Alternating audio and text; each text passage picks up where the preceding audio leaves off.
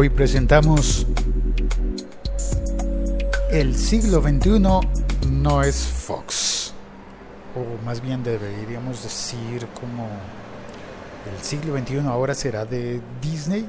Pero no me estoy refiriendo a este podcast, El siglo XXI es hoy. Quise hacer un juego de palabras y creo que no me salió tan bien, porque finalmente la noticia y lo que vamos a comentar hoy es la compra, la adquisición de las compañías de 20th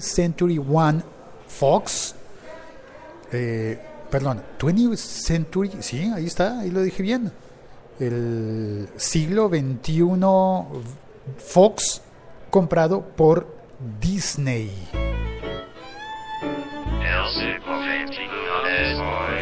Las compañías de Disney, pues es que ya todo es tan grande con esas compañías. Salgo a la terraza, voy a pedir un café y salgo a la terraza en el centro de Bogotá, oigo que hay una señora voceando algo que no alcanzo a entender qué es. Veo que hay equipos de producción, de grabación de video en el antiguo Palacio de la Gobernación, que está justo enfrente al sitio en el que yo estoy, a la terraza en la que yo estoy. Suenan las campanas de la iglesia de San Francisco. Estoy en Bogotá.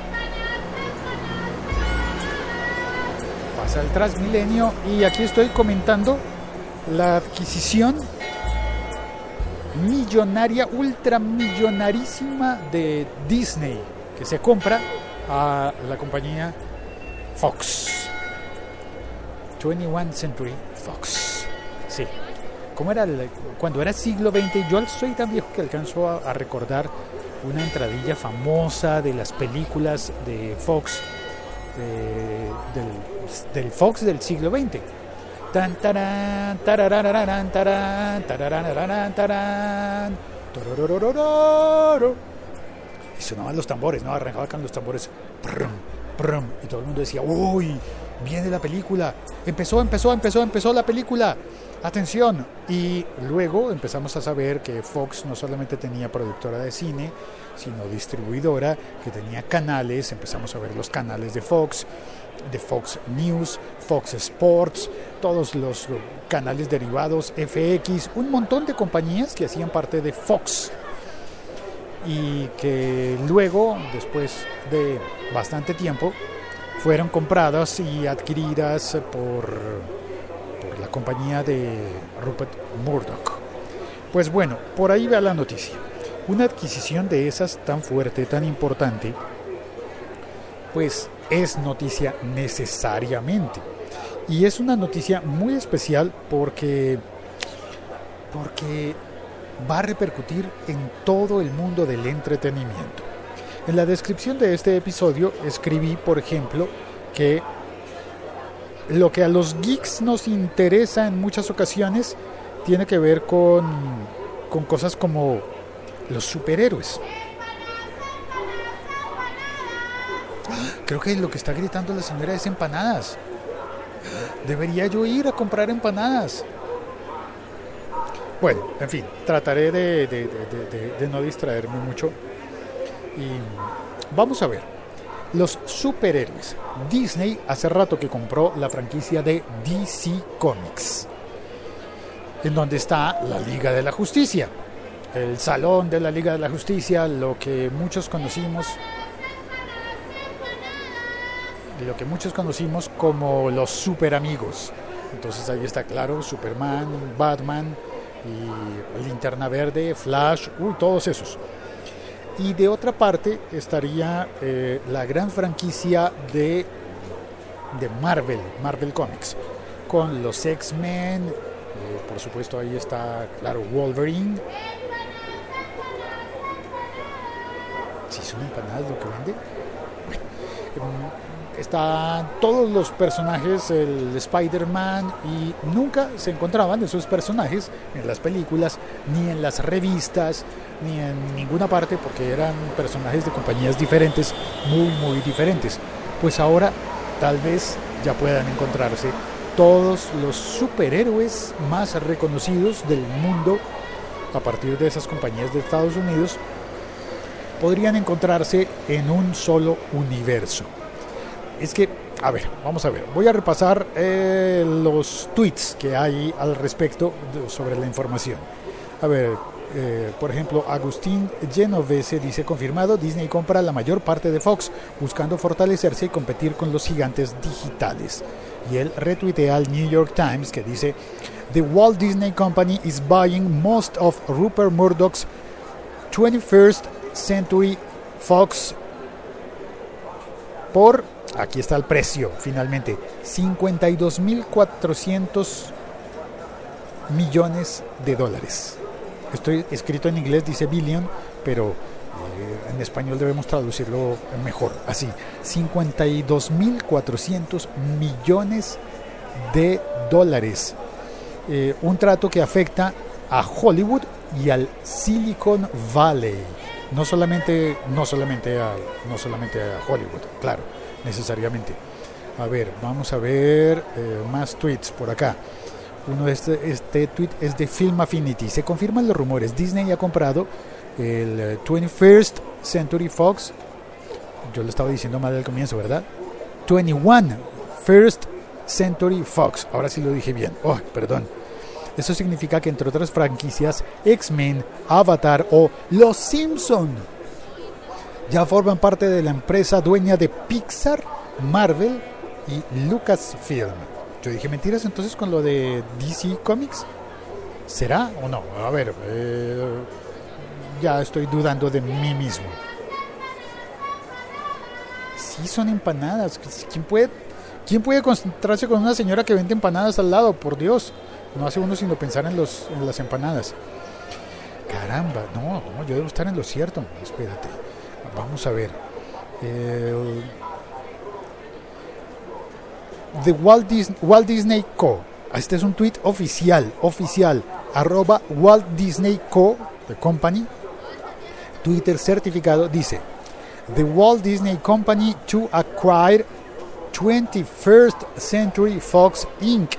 after spin-off or certain business for y ahí dicen el precio de nuevo, 52.400 millones. Por aquí había uno que me hablaba sobre Hulu. Había un tweet que mencionaba Hulu y quiero tener en cuenta eso, porque también este de Agustín Genovese también dice: la compra se centra en toda la división de entretenimiento, incluyendo las señales internacionales. Fox no vendería la división de noticias y de deportes. Ok, esos no pasarían a Disney. Sigue explicando Agustín. Una de las novedades es que Disney pasa a ser dueño del 60% de Hulu, el principal competidor de Netflix, con mayor potencial de convertirse en un gran rival internacional de televisión por streaming, tanto on demand como en vivo. Esto estaría interesante. Estarían entonces pensando en montarle una competencia lo suficientemente fuerte a Netflix para equilibrar la balanza, porque de momento Netflix casi que va solo allí adelante con unos competidores o compartiendo el mercado apenas con HBO, también con Fox, con la aplicación de Fox, pero ahora Fox sí está unida con Disney. Tremendo, ¿no? Muy fuerte. Busca competir. Fox. A ver, Disney compra la mayor parte de Fox buscando fortalecerse y competir con los gigantes digitales. Entonces, en este caso, según estoy entendiendo, parte de lo interesante de esto es que la competencia global no estaría solamente enfocada hacia los superhéroes, que es lo que miramos primero los niños, sino al negocio de las plataformas digitales de películas y de series. Esta es una noticia que me parece muy, muy importante para el mundo de la industria audiovisual, para el entretenimiento, para todos los contenidos que vamos a ver en televisión y cosas que se le parezcan. Creo que es una noticia muy, muy, muy importante. Ya está, ya conté lo que quería contar. y paso a ver si hay alguien en el chat para saludar. Repetí la cortinilla, perdón. Pongamos otra. Eso sí, a ver, en el chat está ¡ay, Guillermo Acevedo! ¡Qué bien! Bienvenido, Guillermo. ¡Ay, gran amigo de hace años en Bogotá! Y no lo veo hace un montón de años. Me llena de alegría ver a Guillermo aquí saludando. Y él dice, acá la noticia del día es el net neutrality. ¿Eso tiene alguna repercusión en Colombia? Guillermo, estuve viendo que hay una transmisión desde el desde el tribunal donde están hablando de la net neutrality, y decidí que no iba a hablar todavía de eso porque todavía estaba ocurriendo y no tenía los datos suficientes como para hablar de eso, y además de darme tiempo para entender esa noticia de la neutralidad de la red, que espero abordarla mañana con seriedad. Además de eso, creo que a veces nos pasa que cuando hay dos noticias fuertes, importantes, como que una opaca a la otra, y quiero tener el tiempo de poder hablar de las dos cosas. La neutralidad en la red, eso es algo que en Colombia y en Latinoamérica no se le ha prestado mucha atención, y que ahora será un precedente lo que ocurra en los Estados Unidos con la neutralidad de la red, que sería un precedente también para lo que ocurre en Europa, que es hasta el momento el continente, la Unión Europea, digamos que de manera ejecutiva la Unión Europea creo que ha sido la más atenta a lo que pasa con la neutralidad de la red, a veces a favor de la gente y a veces no tan a favor. A veces parece que la legislación no entendiera el mundo digital, y a veces como que uno dice, se alegra de que por momentos le pongan freno a lo que ocurre con los grandes, ¿no? Con los grandes. Y siempre se me olvida la sigla que reúne a los grandes jugadores en el mundo de la internet, que son, si no estoy mal, Google, Apple, Amazon, Facebook, y me falta uno. No me acuerdo. Bueno, lo siento, voy a tener que colgar porque me están llamando las empanadas. Lo siento. Allá y en todo el mundo, dice Ricardo, que se acaba de conectar, la Libreta de Apuntes. Hola, buenas tardes. Hace días no pasaba por aquí, pero no me pierdo episodio. Muchísimas gracias, Ricardo. Un honor tenerlo a su merced por acá. Y sí, voy a tener que estudiar. Es más, aquí creo que voy a convocar a Ricardo de Libreta de Apuntes para que hagamos un episodio en conjunto, hablando de la neutralidad en la red y cómo puede afectarnos a nosotros que no estamos en los Estados Unidos. ¿Qué es lo que está ocurriendo? Y bueno, de momento, déjenme decirles que ni Fox, ni Disney, ni la neutralidad en la red son tan fuertes como una empanada que me está llamando.